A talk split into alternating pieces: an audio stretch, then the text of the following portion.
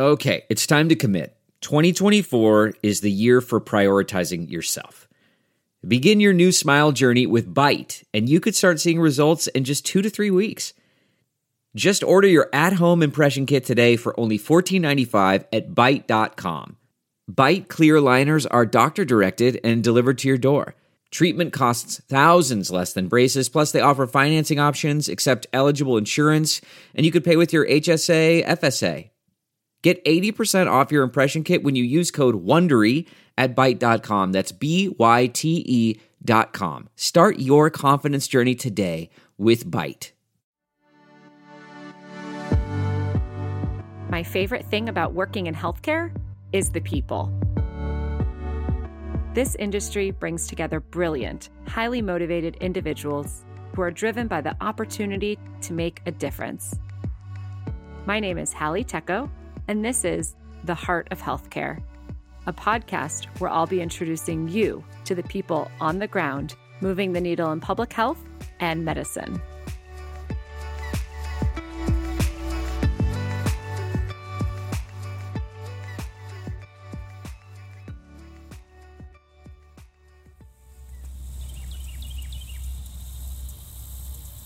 It's really the waste that comes out of the septic tank.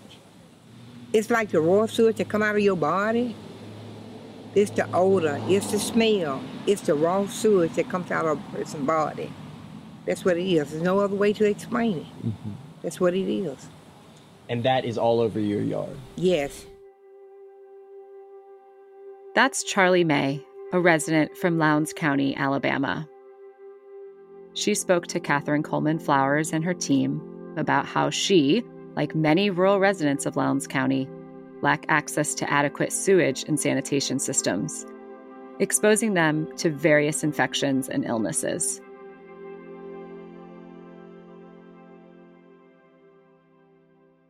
Today, I'm excited to introduce you to Catherine Coleman Flowers, the founder of the Center for Rural Enterprise and Environmental Justice. She's the author of Waste: One Woman's Fight Against America's Dirty Secret.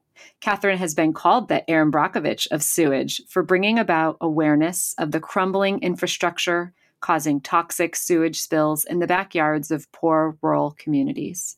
In 2019, she testified to Congress to address the diseases associated with poverty in the U.S. And in 2021, she was appointed a member of the White House Environmental Justice Advisory Council.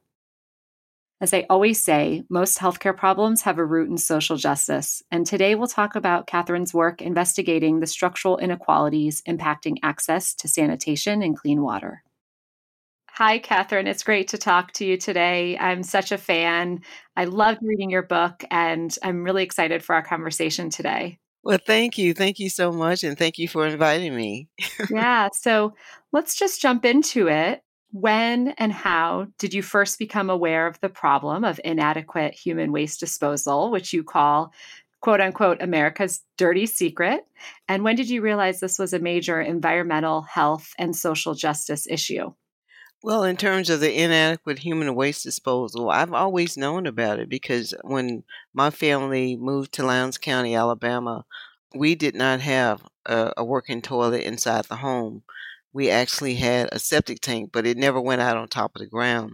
I realized it was a problem in 2000 when I moved back to Alabama and found out that people were being arrested because they could not afford on-site septic systems. And consequently, I learned about straight piping, which I had never seen before. You know, when I grew up, we didn't straight pipe. We actually had an outhouse, and you went to the outhouse and you used it wasn't a toilet. It was called a night pot that was used in the house, or a slop jar that was used for the purpose of taking it out to the outhouse.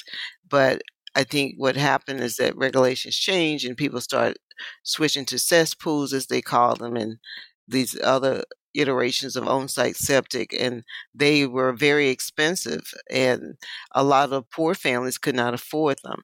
And consequently, they were straight piping. But that was how I first found out about the problem. And then later, as we did a house-to-house survey in Lowndes County, where we went to over 2,000 homes, and we found out that it was more complicated than that, because people were just waiting for someone to come in to ask them to share their experiences in terms of dealing with on-site wastewater treatment. And that's when we found out that the septic systems were failing, people that had paid for them, sewage was coming back into their homes. And we also found out that people were paying wastewater treatment fees for these small town treatment plants, and they were failing too. Wow. So what's the magnitude of this problem? How many families within your county and then your state, nationwide? How prevalent is this? In the county itself, I would say that over 2/3 of the county are having problems with treating wastewater, whether they are paying a wastewater treatment fee with a small treatment plant that's decentralized, or if they're on-site septic, they're having problems.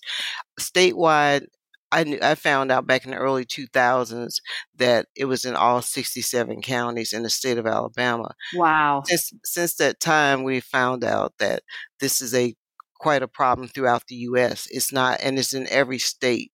It's just been that the reason it's America's dirty secret is because we have not given ourselves permission to talk about it. Plus, there are regulations in place to silence people if they speak out, because they feel they can be cited if they are if it's a town with a failing system. They're afraid to speak out because they're afraid of federal or state regulators trying to force them to fix something they don't have the money to repair. The same problems that the families were in individually, and that's why I think that it's continued to grow across the U.S. It's one of the factors, and the other factor is the water tables are rising in a lot of areas, and where water is involved, it is certainly causing these systems to fail. They're failing in places like Miami. They're failing throughout the U.S. And we have to deal with our current reality. So it's a bigger problem.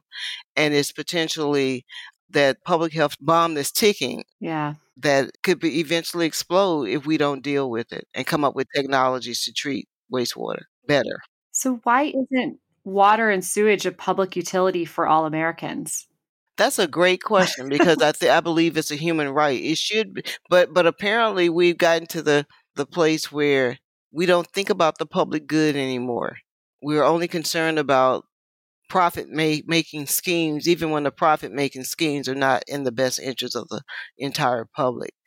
I was told recently that water utilities are more concerned about selling water because it's profitable than they are about wastewater treatment, because it's not. Wow. So as long as we have those type of mindsets influencing policy around who gets wastewater treatment and who doesn't, then of course the public will always be in jeopardy of the next potential pandemic coming from disease because we're not treating human waste adequately. Absolutely. I read that 1 in 5 Americans who are mostly rural, that sewage is not a public utility, and that they're paying up to $6,000 up front plus ongoing maintenance for the septic tanks. Is that right? Oh, it's more than that. We have recently we just helped one person who paid $6,000 to repair a failing septic system. Wow. One person we actually helped him. His system was failing because we did a case study on how old his system was, why it was failing. And it costs $6,000 just to repair it. In another situation where a woman had lived in her home for 17 years, her system had failed. And the system that she needed, when we called engineers out to actually look at it, because she had been given an estimate of anywhere from $5,000 to $25,000. So we called engineers that we had worked with, and they said that particular system was going to cost $18,500 to repair it. That doesn't include the cost of the engineering, which we paid for. Wow. Because most families can't afford that. I mean, it's not just the actual system itself. You got to actually have an engineer to come in and design it for a lot of these areas where these systems are failing. They're not taking just regular septic tanks. You think you put them in the ground and they work. That it's not working like that anymore. Yeah. So consequently, it is more costly in a lot of these areas, and it's probably going to become even more costly. And what happens is once these systems are put in place, the liability, the manufacturer has no warranty, no service warranty to go along with it. In a lot of places, it's not required. The liability is transferred to the homeowner. So if it fails, then they have to go back in pocket again and try to fix it. And that's part of the problem. Yeah. Wow. I'd love to talk about hookworm, the intestinal blood-feeding parasite that we thought had been eradicated in the United States, but you found hookworm infections were extremely prevalent in your county due to the inadequate waste disposal. Talk to us about how you uncovered this problem. Well, simply by listening to the local folk. I think that that's part of why we keep having these issues because, you know, even in terms of division in this country, as people like to talk about and ask me about, we don't listen enough. But I listen to local people because I grew up listening to people that were elders and seeking guidance from folk who probably knew a lot more than I did because wisdom was so important. So in listening to people, when we did the house-to-house survey, we realized that people were also complaining about potential illnesses. And we noticed that a lot of people were sick and we couldn't figure out why.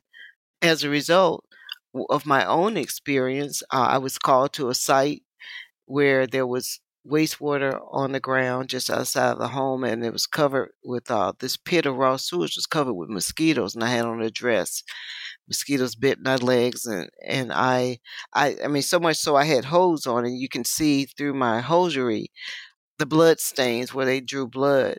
And I was concerned because I could see them sitting on top of human feces and whatnot that came out of the toilet. And it was after that my body broke out in a rash. And I went to my doctor and I asked her, would she conduct, blood tests to make sure that nothing was wrong with me? And the test came back negative. And that's when I started asking the question, is it possible? And I asked her, is it possible that there's something that I could have something that American doctors are not trained to look for because we don't even acknowledge that we have this problem? The test was negative because it was the wrong test. It was the wrong test. And then from that, I read an op-ed in the New York Times that was written by Dr. Peter Hotez. And I Googled him, found his email address, wrote him, told him about my experience. We met, and that's how we did the hookworm study. He sent his parasitologist to Lowndes County, and we collected fecal, soil, water, and blood samples. And in those samples, we came back with evidence of hookworm and other tropical parasites. And hookworm basically is an infection that is associated with inadequate wastewater treatment. Wow. And what are the symptoms of hookworm? You said the rash. The rash, some of the symptoms that I've read, I'm not a doctor, but abdominal pain, diarrhea. A lot of people talked about diarrhea. Anemia. Wow. Is also one of the symptoms as well. And the children too? We had a few children in our study. We didn't have a lot of children in the study that we did. Most of the people in our study were adults. In some cases, when we did the study, the family wanted to have the children in the household tested too. But in children, it can actually stymie their cognitive development. Yeah. And it could create problems for them in school. I would venture to say as well, because of all the other healthcare disparities that exist in a place like Lowndes County, I think it makes them vulnerable for other kinds of infections as well because it has, it weakens their immune system. Because my fear was when I heard about COVID, I was concerned about how it was going to impact people in Lowndes County. And Lowndes County ended up having, at the height of COVID, the highest death and infection rate in the state of Alabama per capita. And I'm sure that being exposed to the sewage was a factor. Yeah. And they're still having funerals in Lowndes County from people that have died from COVID. It's tragic. Very. But it's a canary in the coal mine. Yeah. Because it probably amplifies so many other things when we don't have adequate wastewater treatment in place, whether it's in Lowndes County or Mount Vernon, New York. So when you did the work around hookworm with the researchers, you got quite a bit of attention. Can you share some of the government officials and other leaders that caught word of your work and came to visit and started investing and helping?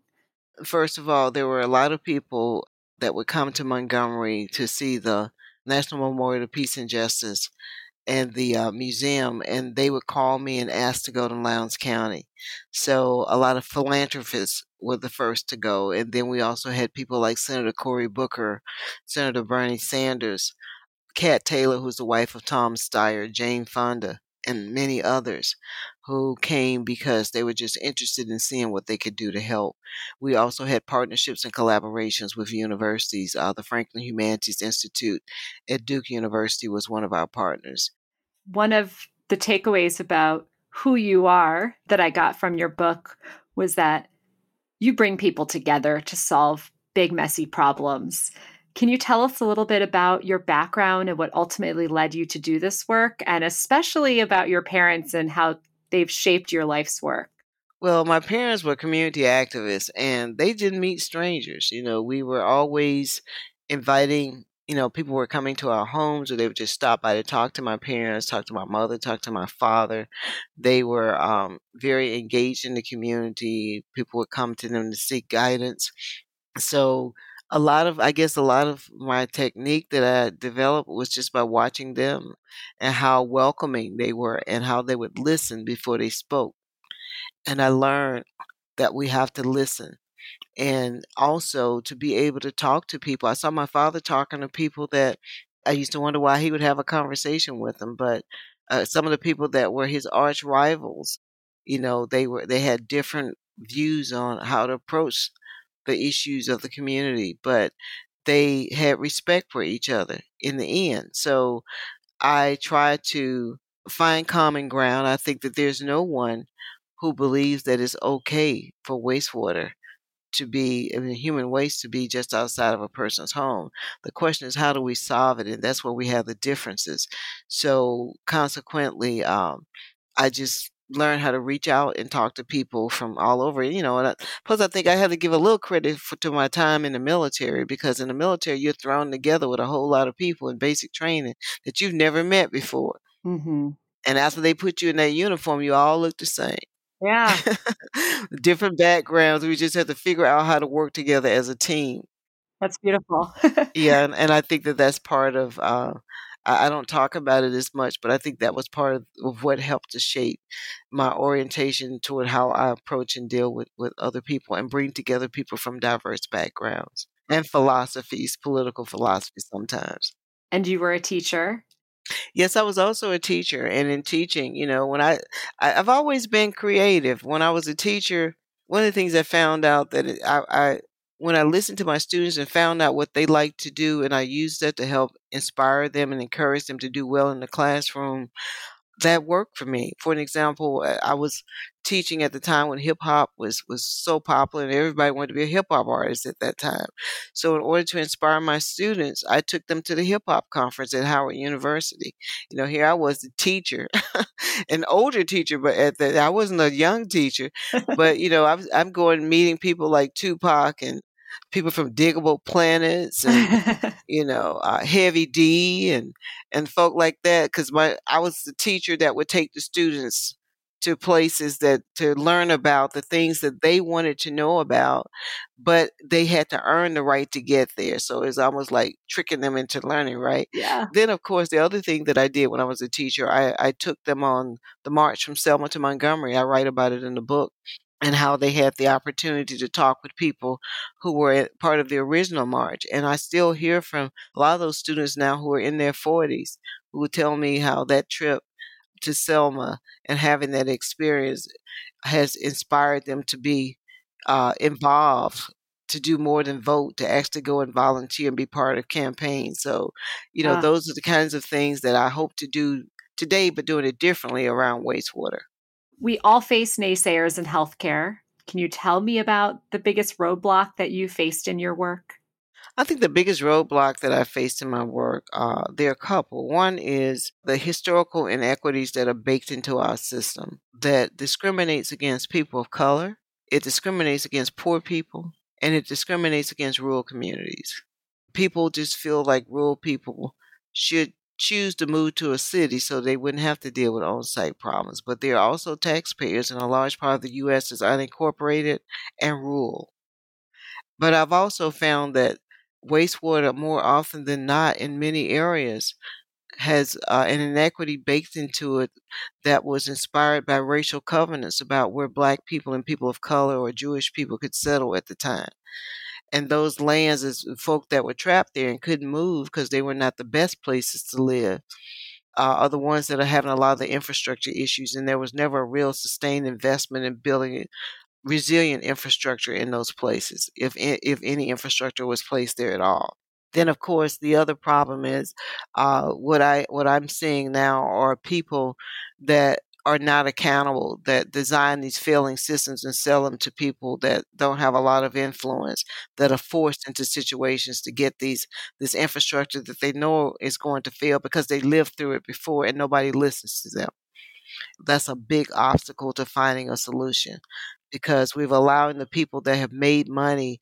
I mean, where's the scorecard to say that if you're an engineering firm and you design a system and it failed, where's the accountability there? There generally is none. If they're politically connected, they'll get the next contract too. They make more money the more it breaks, right? Exactly. They get the next contract. And in the cases of poor towns like Uniontown, Alabama, doesn't want to deal with the contractor who got the original contract, and they actually went to court to force them to deal with the same contractor again. And the judge just ruled that the town should get out of the way. They're not even listening to the people in the town. Instead of having democracy, the system is being used to force people to have relationships with private business people who they feel is not in their best interest. They should have a choice. And that's part of the problem. And until we solve those issues, we're going to always be forced to accept so-called solutions that don't work without any kind of input from the community themselves, because they're the ones that ultimately have to deal with the failures. And they're not making any money off of it. But the onus of maintaining it after it's put there is passed on to them. We'll be right back after the break.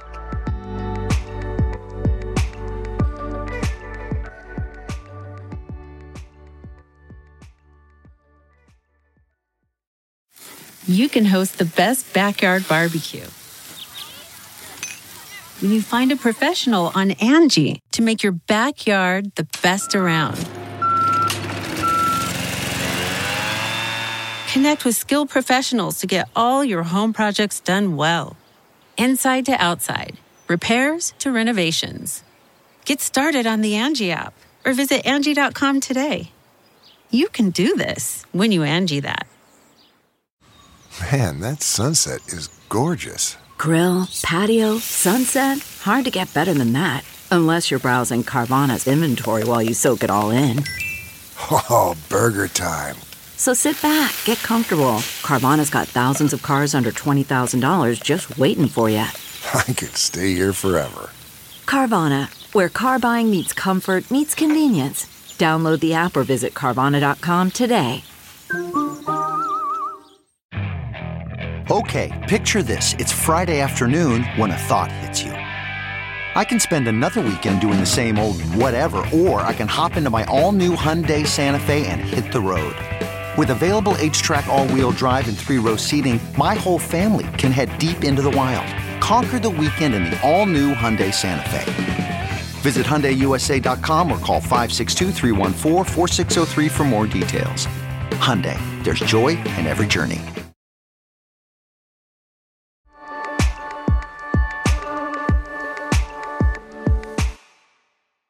I'm sick and tired of it. I'm tired. I mean, why? Why is all this injustice being let go on and nobody's being responsible? They just simply, the government is simply taking advantage of the poor people. And then it's still not doing anything about it. It is unfair. Where is the justice? So we have Doctors Without Borders that support communities outside the U.S. that lack medical infrastructure. Is there anything like that, like Water Engineers Without Borders, to support these communities that can do work in the field that isn't taking advantage of the homeowners? I think the big problem is that a lot of people that are coming in proposing solutions they'll never put in their own homes. That's the problem. Mm-hmm. And I think the engineering paradigm needs to shift and change where the people that are proposing the solutions, that are working on the solutions, are the people that are there. But until there's some accountability or guardrails put in place, that if you design something that don't work and it comes back into Miss Charlie May's house, that Miss Charlie May does not have to go out and get a loan to fix it, that the person who designed it and put it there will have to do it. Absolutely. That would raise the standards. And I think ultimately that's where we need to go to in order to get what's needed and have some type of equity in this process. And have some liability if they get sick due to failures of their system. Exactly. And that's not happening right now, because what is happening, it seems like the system is rigged to support people that have influence and money, but the people that are the victims of it, that ultimately whatever diseases that manifest there won't stop in those communities. It'll start there first. We see that with COVID. Yeah. But right now, as long as people are they have a profit motive. As long as they're profiting from it, they don't care about the outcome. And the reason that I keep pushing at this is because the people that are impacted by it are my relatives, whether they're my relatives that I know that are in Lowndes County, whether they're in South Carolina, whether they're in Texas, whether they're in California, wherever. I'm seeing people that I have more in common with than not that are being impacted by this. Yeah. So we're not holding the septic companies accountable for their work, yet we're, and tell me if this is true, you know, we're criminalizing the impact of having a shoddy system for the residents that are living without, you know, any working water. Well, they have working water. They just don't have a working when they flush the toilet. Working, you know, septic, yeah. When they flush the toilet, the problem is what happens when it once it leaves the toilet, and that's the part that people generally don't see or think about. Mm-hmm. So yes, people are being criminalized. We actually have a year-long project with The Guardian where we're documenting wastewater issues across the U.S. because there's no real clear database on that. Mm. So we're documenting that. And in the process, we have found that some of the people that have spoken out about it, especially elected officials, have been visited by regulators finding them after they've spoken out. And I think that that's another part of the process that is punitive and that creates these issues that continue. And it's the way it's being used and who it's being used against. It's very, very similar to what we saw in Lowndes County, where in Alabama, they use the criminal justice system to penalize folk who cannot afford the remedy that's being proposed. And as a result, it forces people not to talk about it. And they're stuck. We have those inequities that are baked in that I talked about earlier that we have to get at and unearth them, because otherwise they're going to always be there, and they always tend to infect anything that we try to do in terms of long-term remedies and making sure that everybody has the type of access to water and sanitation that they should have. I think it's the kind of mentality that created a Flint in the first place, that they thought it was okay to move the water source to a place that had chemicals that would lift out the lead in the pipes and end up poisoning the community, because of money. They felt that it was okay to do that. That human life was not valuable. And we have to look at it from the perspective that everybody has a right to live. And water is life. And so is sanitation. It's clearly a public health crisis. Are you getting support from the healthcare community? A lot of people from the healthcare community have reached out to me, and we're working on collaborating through our organization, the Center for Rural Enterprise and Environmental Justice. We're also looking to collaborate with engineering schools.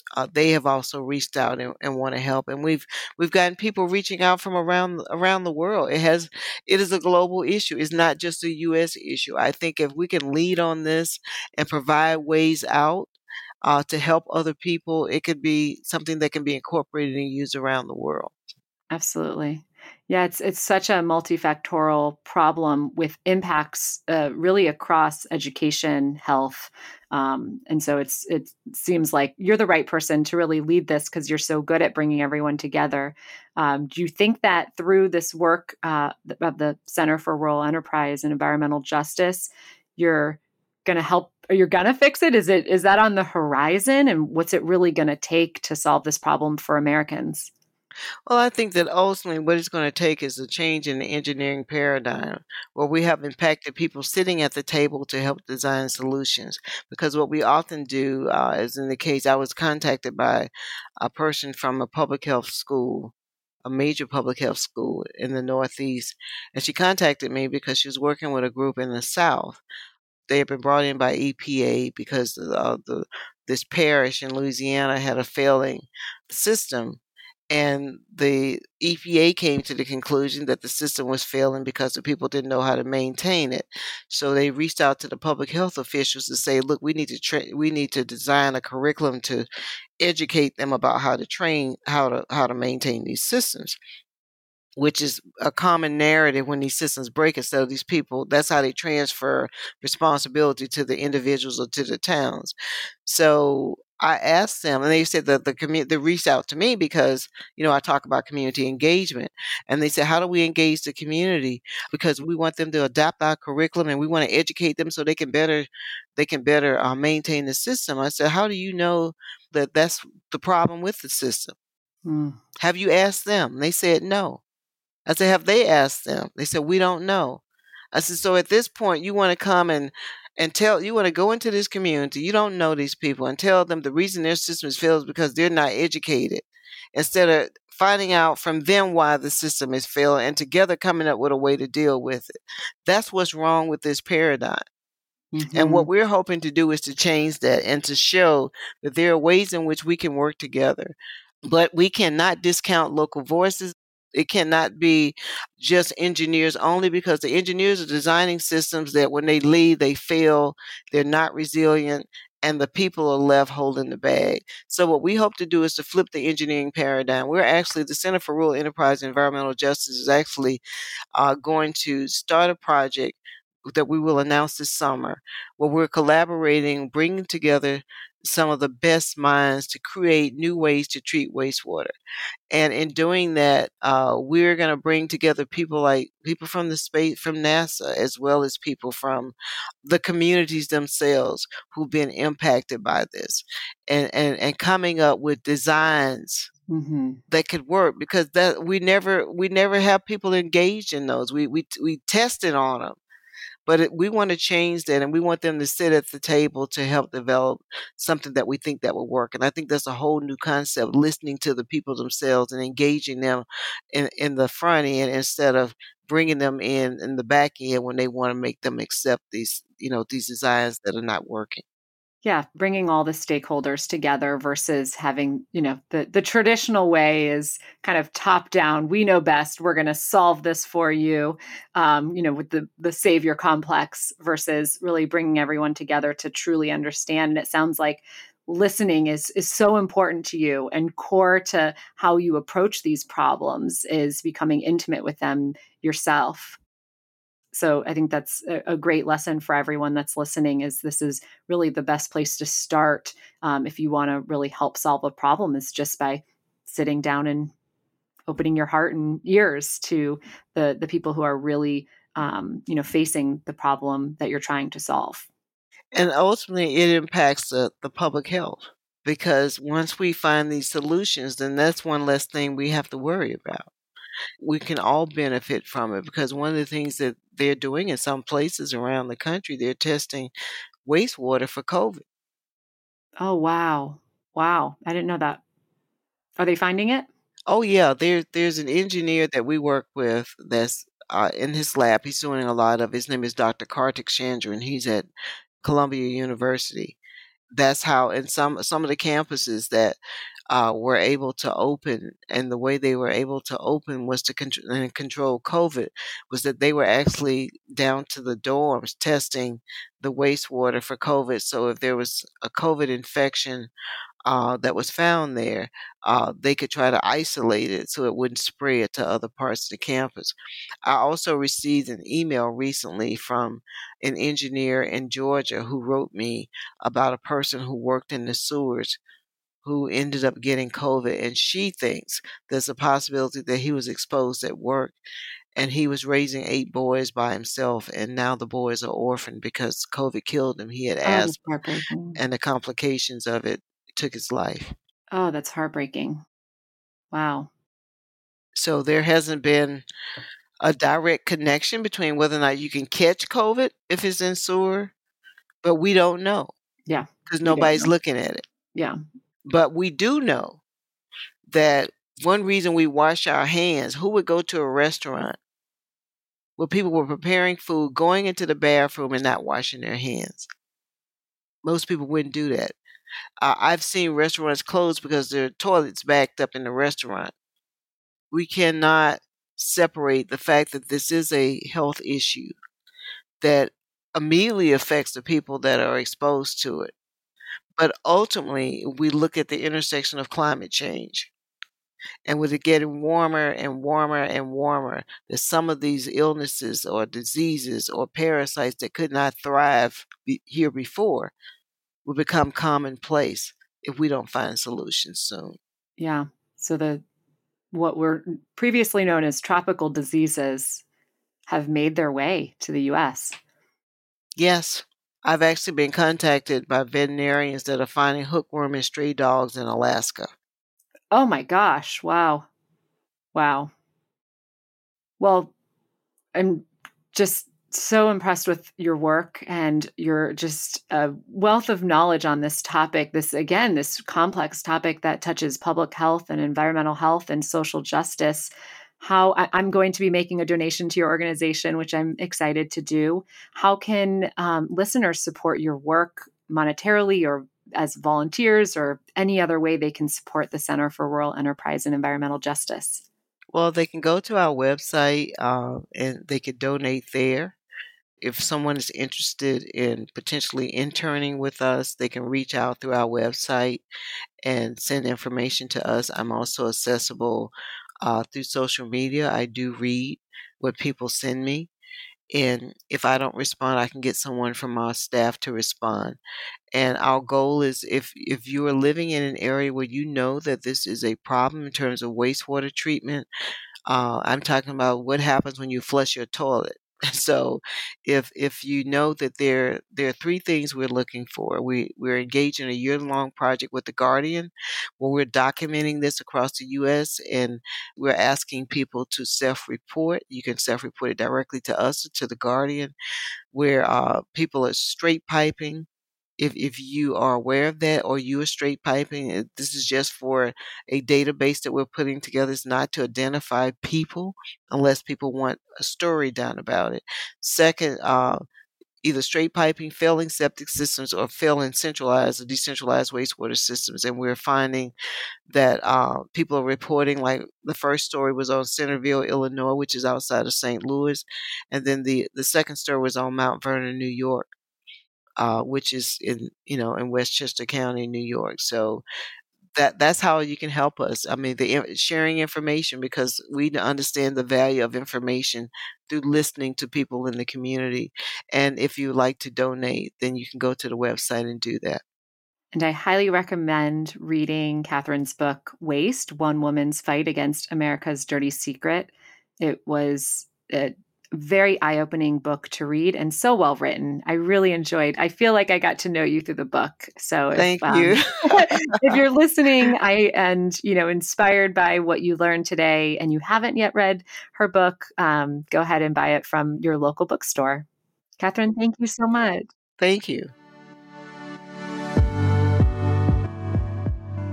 Thank you for listening to the Heart of Healthcare podcast. If you like today's show, be sure to subscribe, leave a review, follow us on social, and tell all your friends to listen. The Heart of Healthcare with Holly Tecco is a product of Offscript Media. Our executive producers are Holly Tecco and Matthew Zachary. Our senior producers are Brianna Seely and Andrew McDowell. It is mixed and edited by Brianna Seely. Our music is by Utah. For advertising and media inquiries, email media@offscript.com. Hit us up at contact@offscript.com to share comments, feedback, and make recommendations. For more information, visit offscript.com.